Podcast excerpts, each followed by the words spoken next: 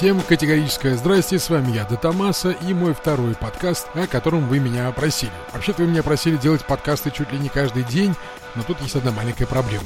Я не могу делать каждый день подкасты по причине того, что просто не о чем будет рассказывать в таком-то темпе. По крайней мере, в это время года. На носу Рождество, на носу Новый год. Все новостники, все ньюсмейкеры, все издательства ушли на каникулы. Они уже предвкушают где-то посиделки у камина, кто-то с петардами во дворе, празднуя встречу 2015 года. Поэтому физически просто давать такой поток новой информации будет невозможно. Я хочу быть информативным, интересным и актуальным постараюсь сделать то же самое в сегодняшнем подкасте. Но прежде чем мы перейдем к каким-то новостям, на этой и на прошедшей неделе зачитаю комментарий к предыдущему подкасту, в котором наш гиперактивный фараоник, а он настолько гиперактивный, сколько вообще возможно, терроризирует меня буквально везде. И в коммент-секции подкаста, в Твиче, и, я не знаю, в ВК. Одним словом, достойный пример для подражания. Фараоник возмущается. По его мнению, я ошибаюсь относительно того, что все игры, вышедшие от Ubisoft до настоящего момента, это тестовый полигон для главной игры от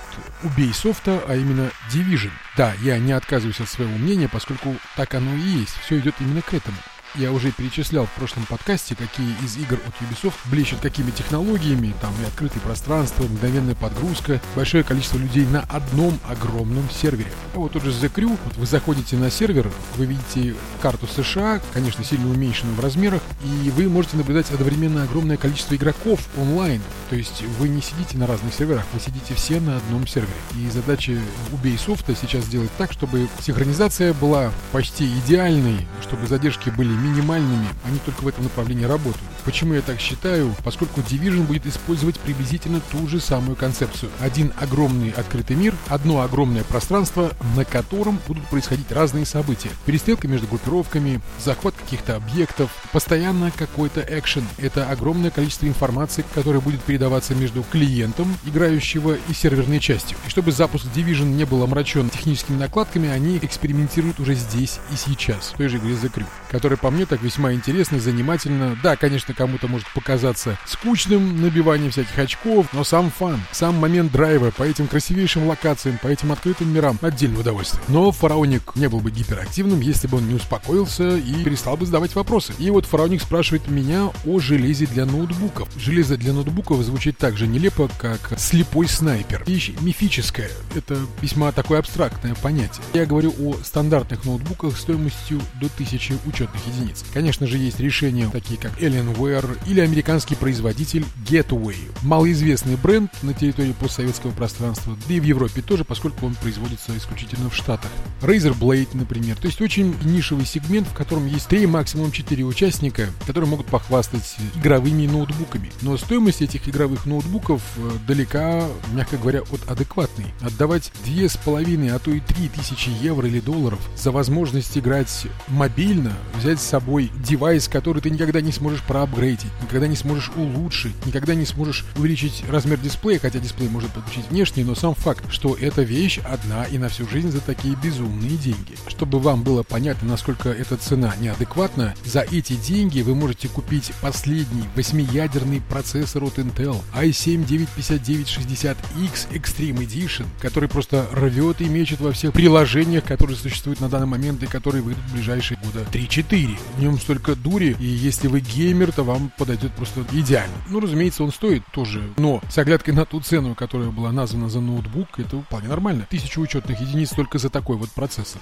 За еще тысячу мы можем купить и отменную 980-ю, какой-нибудь Classified от EVGA или какой-нибудь Gigabyte G1. И на оставшиеся деньги мы сможем купить еще и хорошую материнку из серии Z99, там тот же Gigabyte G1 или MSI. Можно взять SSD от Samsung. Там можно много чего сделать. И это все сядет в сумму 2,5 2500 евро. Там еще на 4К монитор хватит. А с IPS э, матрицы, вот недавно Acer тоже презентовала отличнейший монитор. Он фликер free то есть он не имеет никакого мерцания вообще как явления. То есть у вас глазки болеть не будут. Он на IPS 4К, имеет поддержку G-Sync, имеет кучу входов и портов подключения, в том числе и HDMI 2.0, тот самый, который дает частоту обновления 60 кадров в секунду 4К разрешении. До этого это было невозможно по причине HDMI 1.4, даже версии A или B не мог работать на таких частотах, он он давал максимум 30 кадров в секунду. Возникает вопрос в связи со всем сказанным, есть ли смысл? Отвечу, его нет. Две с половиной тысячи, три тысячи евро за маленький компактный девайс, да, хорошо, он удобен в использовании, его можно с собой вынести, куда-то там на дачу поехать, в командировку поиграть что-то. Соглашусь, какое-то время это будет удобно. Но спустя, может быть, полгода или год у вас на плече, может быть, слева и справа, на манер ангелочку поселится большая зеленая жаба, которая придет с целью вас душить. Поскольку выйдет новое железо, выйдут новые стандарты, новые форматы, ноутбуки с OLED-дисплеями, с частотой обновления 120 Гц, с какими-то там безумными характеристиками за ту же цену. А что вы за эту же сумму ноутбук продать не получится, если продавать, то продавать его значительно дешевле покупной цены. Да и что с ним делать? Соответствовать актуальным играм он уже будет не способен, и останетесь вы с этой покупкой на долгий год. Все вышесказанное не имеет никакого смысла, если вы Рокфеллер, магнат, владелец нефтяных вышек, сын депутата или сам депутат, все это не имеет значения. Вы можете пойти просто купить этот ноутбук, а потом выбросить его и взять новый. Но если вы адекватный геймер, то эти деньги я настоятельно рекомендую потратить исключительно на покупку адекватного настольного железа. Но если же вас интересует мобильный гейминг, то советую вам присмотреться, как это ни странно, к планшетам от Nvidia, а именно Nvidia Shield. Nvidia очень часто говорила о том, что они делают все возможное для того, чтобы у вас появилась такая функциональность, как игра на планшетах во взрослые, настоящие, полноценные 3D-игрушки, и они в этом направлении активно развиваются. А Nvidia Shield обладает хорошим процессором, а, по-моему, K1 чип, достаточно тяговит для сильных игрушек, я бы даже сказал, он значительно тяговитей консольных возможностей предыдущего поколения и вполне серьезно может тягаться с консолями текущего. И стоимость не такая большая, 370, то ли 360 учетных единиц, да, До кучи вам дают еще и LTE подключение. Вы сможете вставить свою сим-карту, быть на связи, использовать как мобильное устройство и играть, где вам заблагорассудится. Девайс на все случаи жизни. А приобретя ноутбук, опять же, будете жить с новым домашним питомцем, а именно большой зеленой жабой, и будете трястись над этим девайсом, чтобы, не дай бог, его не поцарапать, не уронить, не побить. Есть, конечно, проходные ноутбуки. Они такие псевдо-игровые. Например, вот вышла недавно тоже модель от Acer. Она называется Acer V Nitro Black Edition. Такое очень длинное название. Там вам и 4К на IPS матрице. И уже не актуальная мобильная видеокарта. По-моему, в топе там GTX 860 всего с двумя гигами. Вы понимаете, какой-то абсурд? 4К разрешение на 15 то ли 17 дюймах, и вот это все должно тянуть графическое недорешение. Это огрызок-огрызка. Все текущие мобильные middle-high решения — это урезанные топы предыдущего поколения. Используют такую нечестную практику, как и AMD, так и NVIDIA в маркировке своих новых графических решений, но это уже другая тема. Что-то я зауфтопил страшным образом. Подытоживая, игровых ноутбуков как явление не существует. Есть вот такие мобильные DTR-ноуты, такие игровые игровые решения, как я уже говорил, Alienware, Razer Blade, но они все как монументальные скульптуры. Ты их покупаешь один раз и на всю жизнь. А проходные ноуты, на них можно потратить там 500-600 УЕ, играть в небольших разрешениях, что-то весьма нетребовательное. Но искать полноценную замену игровым десктопом занятие абсолютно пустое. Надеюсь, Фараоник, я утолил твою жажду познаний.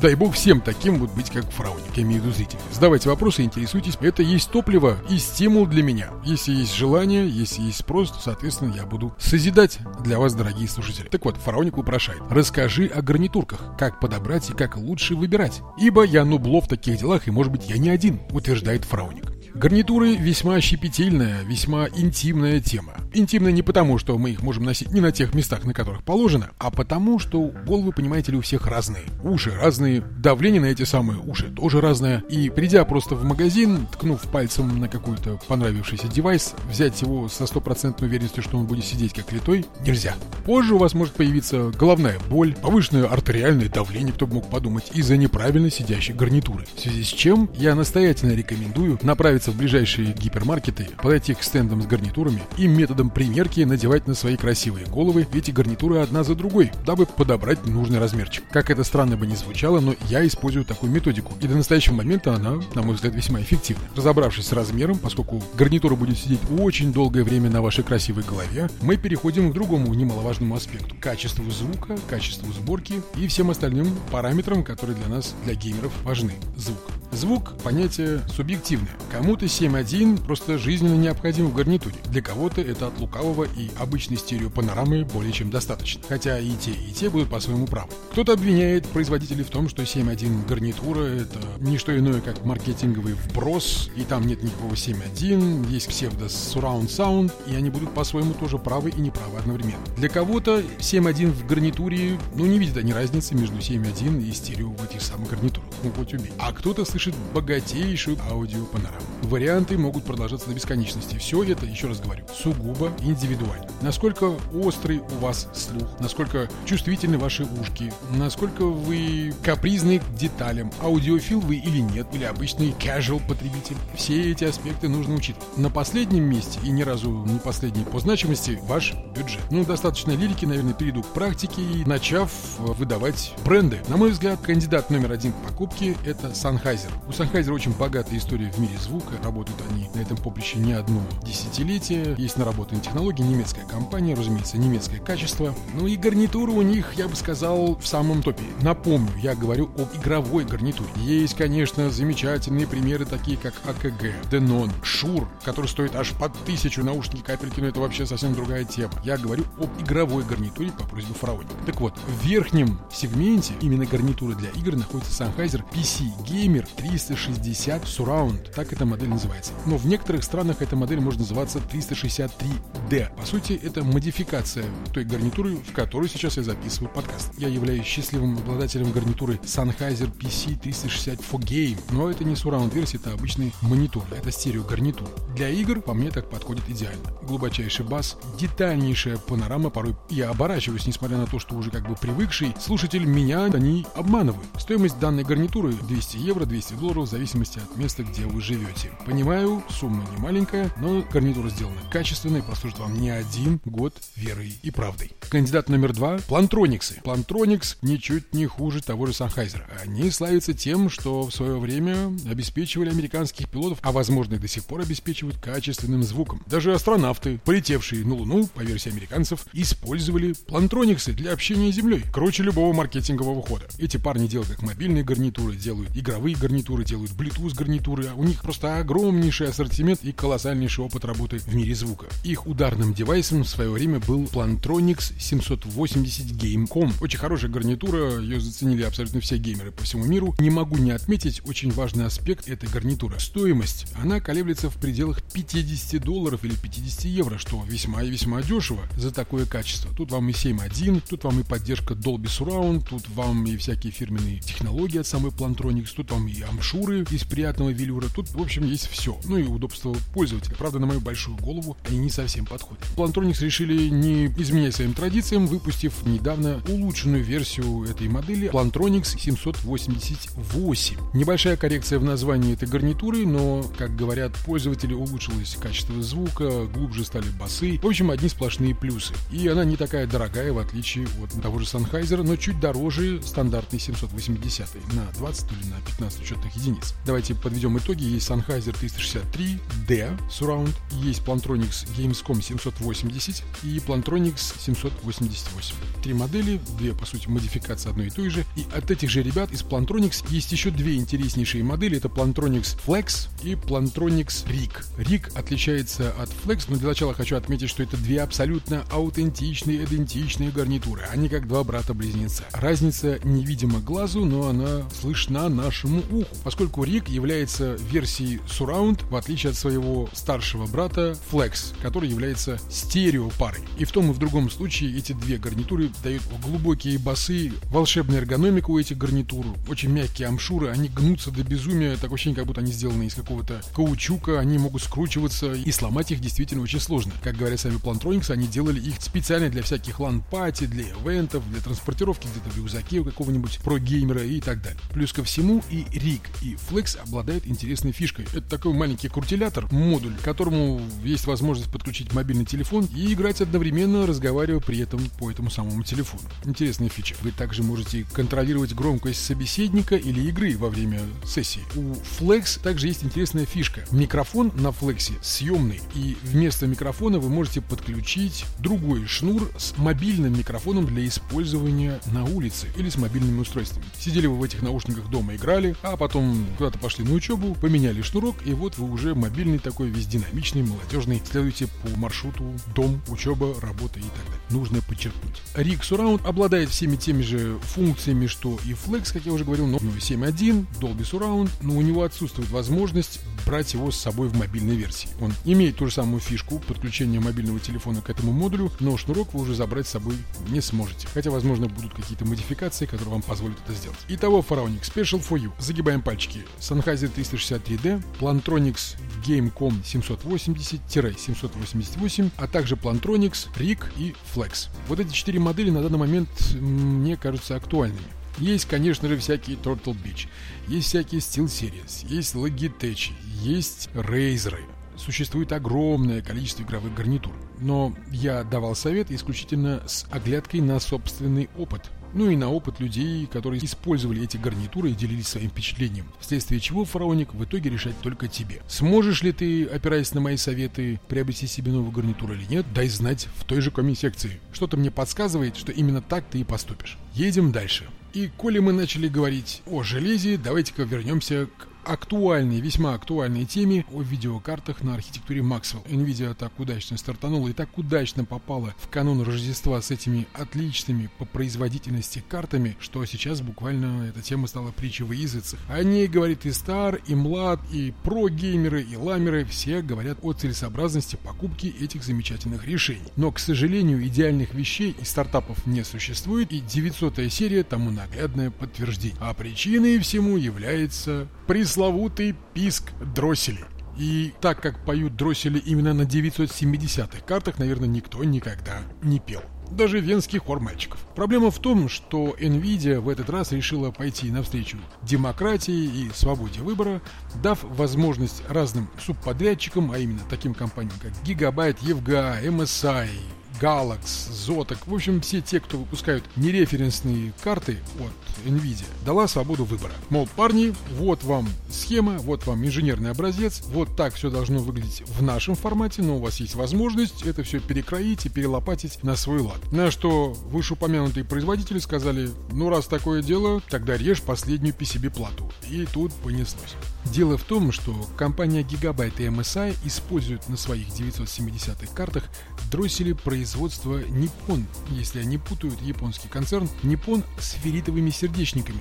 Стало быть, высококачественные комплектующие. Но этот самый писк не отстает и от этих решений. Что еще любопытнее, карты от MSI могут исполнять сопрано, в то время, когда карты от Gigabyte могут тихо-тихо жужжать. Такое ощущение, как будто маленькие гномики бреются. И с оглядкой на свой собственный опыт я могу сказать, что данное жужжание стало быть coil whine, в переводе с английского противный писк, или ной, или вой, или пищание. По-немецки это звучит как шпюлен фипен, присутствовал всегда на всех видеокартах. Я почему-то вспомнил, что моя референсная NVIDIA 780 издавала такой же звук.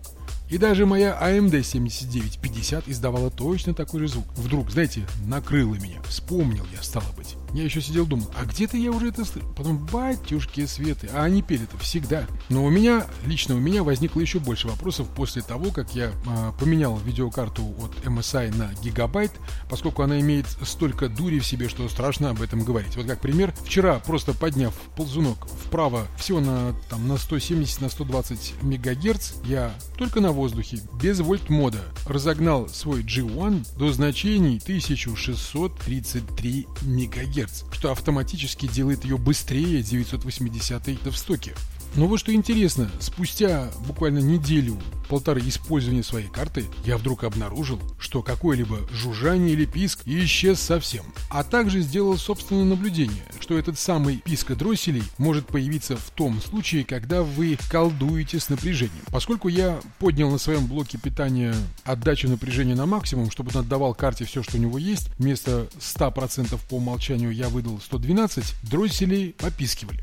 Но когда я выставил обратно стопроцентное значение, при которых, кстати, эта частота и стала доступной, что еще больше мне сбивает с толку, дроссели перестали петь. Так что, господа, если вы вдруг приобрели 970 и она запела, не бойтесь, не паникуйте. Во-первых, попробуйте разобраться с вашим блоком питания. Возможно, он некачественный. И об этом, кстати, говорят сообщения на западных форумах от разных пользователей, как со Штатов, так и с Европы, что, мол, вот, заменил блок питания на более дорогой, на более качественный, и что вы думаете, наступила тишина. По сути, предназначение этих самых дросселей в том и заключается, чтобы выравнивать напряжение или подавлять помехи, искажения в результате ну, неровного напряжения или скачков напряжения. То есть они своеобразные фильтры, ну, очень-очень грубо говоря. А теория, которой придерживаются все пользователи, заключается в следующем. Дроссели при чрезмерной нагрузке или же при слишком больших скачках напряжения начинают очень быстро вибрировать и при этом задевают изнутри стенки колпачков, вследствие чего мы слышим вот такое вот песнопение. Ну, никак на производительности карты это не сказывается, она не взорвется, не сгорит ни через год, ни через два. Единственное, что может пострадать, это ваш слух, если вы какой-то аудиофил, или же ваши нервы. Что-то из вышеперечисленного выйдет первым из строя, чем нежели ваша видеокарта. Она может вам так пищать на протяжении срока всей своей службы, но ничего с ней плохого не случится. И повторюсь, в моем случае, например, мой G1 Gaming перестал вообще какие-либо звуки издавать. Я могу услышать при открытом кейсе на расстоянии, может быть, 20 сантиметров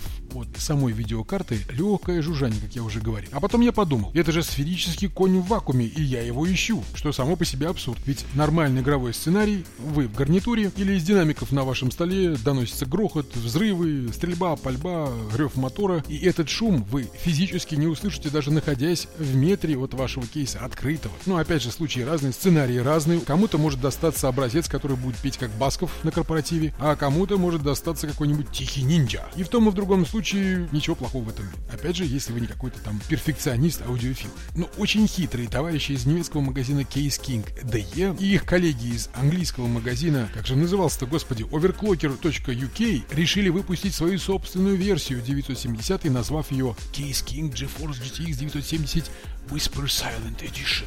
Как говорится, кому писк дроссели, а кому мать родная. По сути, это обычный референс от э, NVIDIA, но не совсем. Что они сделали? Они взяли, я не знаю от кого и чего это производство, сама карта. Так вот, они взяли только PCB-плату, как она есть, сняли кожух с референсной 980, одели ее на PCB-плату 970, попутно заменив колпачки дросселей с металлических на пластиковые, залив их или смолой, или клеем, чтобы предотвратить это пищание или жужжание, как хотите называйте, попутно также усилив что-то в цепи питания. Как результат, карта получилась абсолютно бесшумной. Одним словом, не волк в овечьей шкуре, а овечка в волчьей шкуре. Хотя я абсолютно не против такой комбинации. Главное, чтобы работало. Проблема, правда, заключается в том, что за это очень сверхтихое и, можно сказать, стоковое решение они просят без малого 400 евро – в то время, когда гигабайт G1 Gaming стоит 364 евро на том же сайте. Почти на 30 с хвостиком евро дешевле. Что тут делать, решать вам. Это не что иное, как маркетинг. Такая вот интересная ситуация сложилась с выходом 900 серии. Кто-то пытается на этой ситуации заработать излишних денег, а кто-то просто хочет купить себе нормальную карту. Все 900 хороши. Правда, есть нишевые решения, они там в отметке 290 евро плюс, такие тоже есть, но там стоит кошмарный пластиковый кожух. Отвратительная система охлаждения, она пищит, шумит, ну такая стоковая как есть. Сама-то карта очень мощная купив любую 970, вы однозначно получите огромный скачок в производительности, если вы будете пересаживаться с 500, 600 и даже 700 серии. Некоторые адепты, конечно, могут утверждать, что у меня 780 Ti и долго не собираюсь ее менять. Ну что ж, справедливо, 970 уступает 780 в некоторых приложениях. Но не забывайте о том, что Maxwell, в отличие от Kepler, на котором покоится 700 серия, это более прогрессивная архитектура. Там используются новые алгоритмы сжатия, новые алгоритмы компрессии, обработки картинки, куча новых технологий, полноценный DirectX 12, энергопотребление на 100 Вт в системе в целом ниже. Там целый букет именно технологий. Тут дело не столько в FPS, а именно в технологиях. Я уже молчу о возможностях захвата изображения, стриминга, тот же кодек, так называемый HEV, который по сути является ничем иным, как Apple кодеком H265, который обещает дать нам 4К картинку при меньших затратах ресурсов. Одним словом, сплошные плюсы. Мое имхо, 900 серия, получилась более чем удачной. Я настоятельно рекомендую ее к покупке, если вы техногик или любите обновляться своевременно и получать максимум от вашего железа. Nvidia стартанула удачно, попала, как говорится, perfect timing, попала в самое Рождество, AMD оказалась не готова и вот выпустила ту самую утку с этим Captain Джеком, который навел шуму в интернете, появившись буквально сразу после анонса и релиза 900 серии. AMD-шники тут же шапки вверх, мол, вот вам зеленые получайте, а не тут-то было. А оказывается, Captain Джек приплывет любителям красной продукции на своей черной жемчужине только летом. И коль мы заговорили о высоких технологиях, то на днях компания TSCM, очень странное название, но то и такое, чтобы судить. Так вот, эта компания TSCM заявила, что к середине 2015 года, к концу, она выпустит аж 60 наименований разных продуктов от разных компаний с использованием 16-нанометровых норм. И в этом списке присутствует компания, угадайте какая, правильно, NVIDIA. Про AMD там не сказано, но Nvidia точно фигурирует, а это нас тонко подводит к тому, что в середине следующего года, возможно к концу, компания Nvidia выкатит так называемый Pascal – это прогрессивная архитектура с использованием памяти типа HBM, объема не скажу, не знаю, но так говорят слухи, и с использованием 16-нанометровых норм. Только представьте себе производительность, на которую этот самый Паскаль будет способен. Царство ему небесное, если вы не знаете, кто это, погуглите. Так вот, этот самый Паскаль обещает выйти именно в то время. Стоит ли покупать 900 серию сейчас или нет, решать уже вам. Или ждать Паскаль, или ждать решения от AMD тоже решать вам. Но что до меня, то я обновил свое железо на свежее и актуальное, а с выходом новых карт я продам эту железку, приобрету обязательно себе новую, поскольку стараюсь быть на волне. Чего я и вам советую, ну или желаю. Всегда лучше видеть то, что хочет донести до вас разработчик игр, чем нежели жертвовать настройками качества, убавлять все на минимум, лишь бы нагибать. Это все детство. Игры давным-давно перестали быть местом, где кто-то чем-то с кем-то меряется. Нужно проникнуться. Это как книга, как история, которую вам хочет рассказать разработчик. Разумеется, некоторые это делают очень коряво, написав так себе сценарий, накидав пару набросков, а вы пытаетесь разобрать, что же вам хотели сказать. Другие же стараются от всей души, приглашают кучу креативных людей, чтобы история, в которую вы будете играть на своем ПК, вам понравилась. Что не говори, а живем мы с вами, дорогие слушатели, в замечательное время. Едем дальше и уйдем от мира железных новостей к миру интернета. Интернет огромен, в нем так много событий, так много страстей и так много драмы. Как пример, компания Sony стала жертвой, я бы сказал, заложником ситуации, в которой оказалась. Ну, вы все знаете, что такое Северная Корея. У нас прям что не подкаст, то мы говорим о странах оси зла, как их называет США. Так вот, в прошлый раз мы говорили об Иране, сегодня же отличилась Северная Корея. По крайней мере, все об этом говорит. Северная Корея атаковала компанию компанию Sony. А дело в следующем. А оказывается, компания Sony хотела выкатить в прокат фильм-комедию, в которой два журналиста-неудачника отправляются, чтобы совершить покушение на Ким Чен Ина, текущего руководителя Северной Кореи. И все бы хорошо, если бы этот самый руководитель не оказался против такой вот идеи стать популярным посредством такого вот комедийного фильма. Ведь Ким Чен Ин позиционирует себя как глава сверхдержавы, у которой прогрессивная экономика экономика, счастливый народ и мощные технологии на вооружении. Тут вам и ядерное вооружение, тут вам и роботы, которые охраняют границы Северной Кореи и все такое. А компания Sony возьми и сними про меня комедию. Не позволю, сказал Ким Чен Ын и отправил свою киберармию творить добро во имя их лидера. Так или иначе, эти парни взломали сайт компании Sony. Причем не просто взломали, а утекли в сеть, выражаясь модным языком, аж 40 гигабайт внутренних данных этой самой компании Sony. Там был была информация о зарплатах сотрудников, номера социального страхования и даже интимные фото из жизни этих самых сотрудников. Правда, те люди, которые сейчас занимаются расследованием этого инцидента, не могут понять, что же хакеры требуют от бедной Sony. В одном письме те утверждают, чтобы те немедленно возместили ущерб, а о чем идет речь не совсем понятно, это или денежная сумма какая-то, или что-то еще. В другом случае эти же самые хакеры требуют запрета проката этого фильма и немедленно его изъять отовсюду. Хотя он, походу, уже утек в сеть, поэтому как-то запрещать этот фильм, утекший в сеть, это как-то глупо. Что попало в сеть, то оттуда уже как бы не выкинешь. Такая вот драма у компании Sony, хотя в наше время все реклама. Хотя, с другой стороны, Sony не та студия, которая нуждается в этой рекламе. Коль заговорили о фильмах, пройдемся по фильму, который недавно я посмотрел. И должен сказать, он оставил двоякие впечатления. А я говорю именно о фильме «Ярость». Как-никак, тема танков мне очень близка. Уж люблю этих бронированных пузатиков. Фильм «Ярость» с участием Брэда Питта, Шай Лабаф и также кучи других интересных актеров, голливудских актеров, о которых вы наверняка читали и уже знаете, поскольку посмотрели этот фильм или собираетесь посмотреть. С одной стороны, фильм замечателен замечателен своими реквизитами, аутентичностью техники, экипировки, мудирования, атмосферности. Событиям, происходящим на экране, ты сопереживаешь с неподдельным интересом, порой прикусывая кулак и думая о том, что же произойдет дальше. Это с одной стороны. С другой стороны, меня, лично меня, возмущает то, как преподнесли немцев в этом фильме. Немцы, по версии режиссера этого фильма Дэвида Эйра, абсолютные овощи. Они как зомби бегут вперед на танки с пулеметами, стреляя по ним из этих самых пулеметов по танкам. Немцы. Причем нам показывают отборные войска СС, что, окопавшись вокруг танка, имея в своем арсенале несколько ящиков с панцерфаустами и панцершеками, стреляют по танку из пулеметов.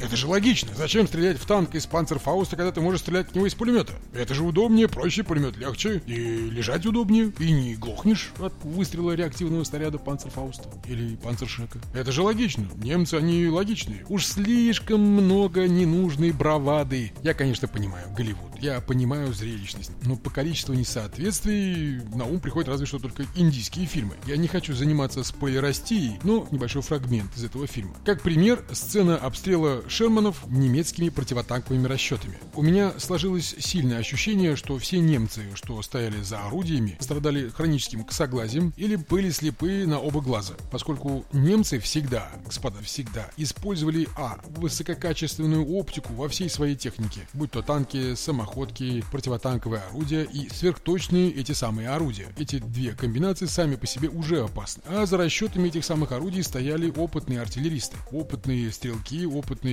вояки, что прошли Восточный фронт, который по своей жестокости и масштабности просто не знал равных. И вот эти вот «волки» были брошены в конце войны остановить высадку союзных войск в Нормандии. Но что мы видим? Немцы абсолютно ошарашены, ослепшие, как я уже говорил, на оба глаза, страдающие ли катарактой или куриной слепотой, косят, стреляя практически в упор по меркам артиллеристов 100-200 метров, косят по коробчатому Шерману, который, видать, за версту. Для справки, сами немецкие танкисты, как, собственно, и артиллеристы, Специалисты называли Шерманы духовками Томми, поскольку любое попадание снаряда в любую часть этого танка – моментальный подрыв или же возгорание. Томми, по версии немцев того времени, американцы. Хотя американцы сами немцев называли ласково Джерри. Сокращение от Germans. Немцы стали. Сразу на ум всем пришли Том и Джерри. Не находите связь? Том и Джерри. Ладно, что-то я заавтопился. Так вот, возвращаясь к фильму. Эти самые артиллеристы косили в упор по четырем идущим вровень танкам. На них по чистому полю. Я вообще удивляюсь, как немцы умудрялись на протяжении пяти лет держать практически весь европейский континент в страхе. И воевали со всеми одновременно. Я не понимаю. С такими-то войсками они, по сути, не смогли бы добраться и до польской границы.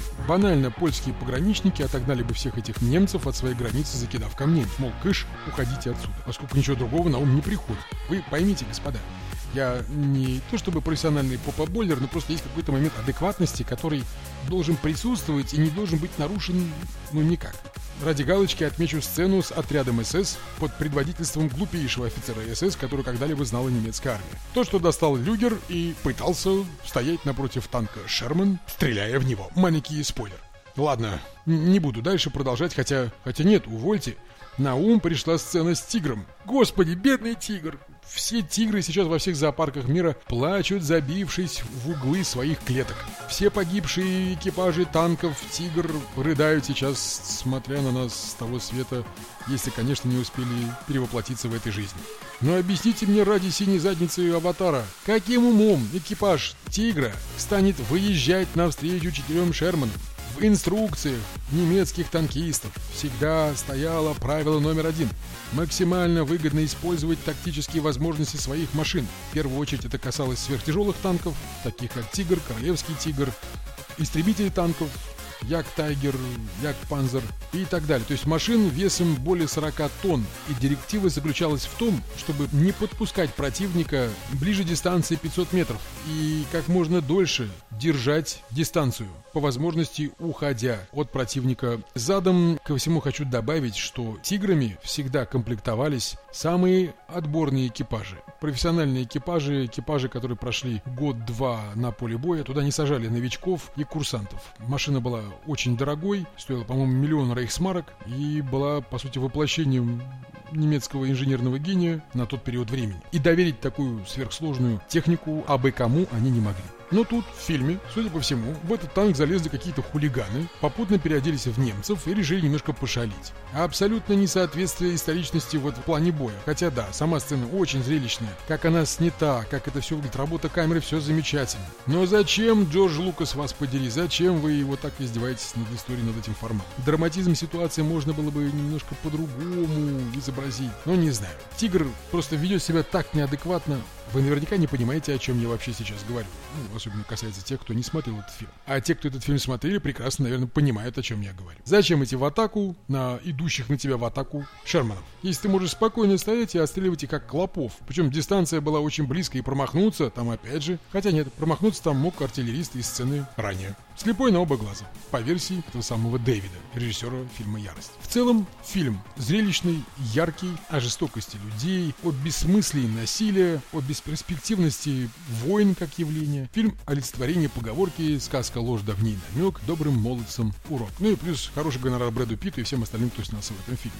Кстати, тигр настоящий, реальный тигр, который выкатили из музея в Боуингтоне. Он на своем ходу приехал на съемочную площадку, ну как на своем ходу, его прикатили туда на тягаче, выгрузили, залили топливо, и этим тигром реально управлял механик-водитель, смотритель музея. Он поворачивал башню и стрелял, правда, холостыми. Это единственный в мире полностью рабочий экземпляр танка «Тигр». Вот он снялся своим ходом. Как, собственно, и все танки, снявшиеся в этом фильме, они ездили своим ходом, никакой компьютерной анимации, никакой компьютерной графики. Что ж, секцию фильмов тоже упомянули. Думаю, это будет хорошей традицией. В следующих своих подкастах я также буду делиться мнением относительно тизеров, трейлеров или уже вышедших фильмов на экраны на подходе мое мнение о фильме «Интерстеллар». Я его еще не смотрел. Тизеры, трейлеры видел. Обещает что-то эпохальное, фееричное. Но не спойлерите, если вы его видели. Пожалуйста, призываю вас без спойлеров. Вот. Как посмотрю, обязательно поделюсь своим впечатлением. Это был подкаст номер два. По счету это уже второй мой сольный подкаст. Пишите ваши комментарии. Обязательно не забывайте. Задавайте вопросы в коммент-секции. Например, в том же ВК или Фейсбуке. Или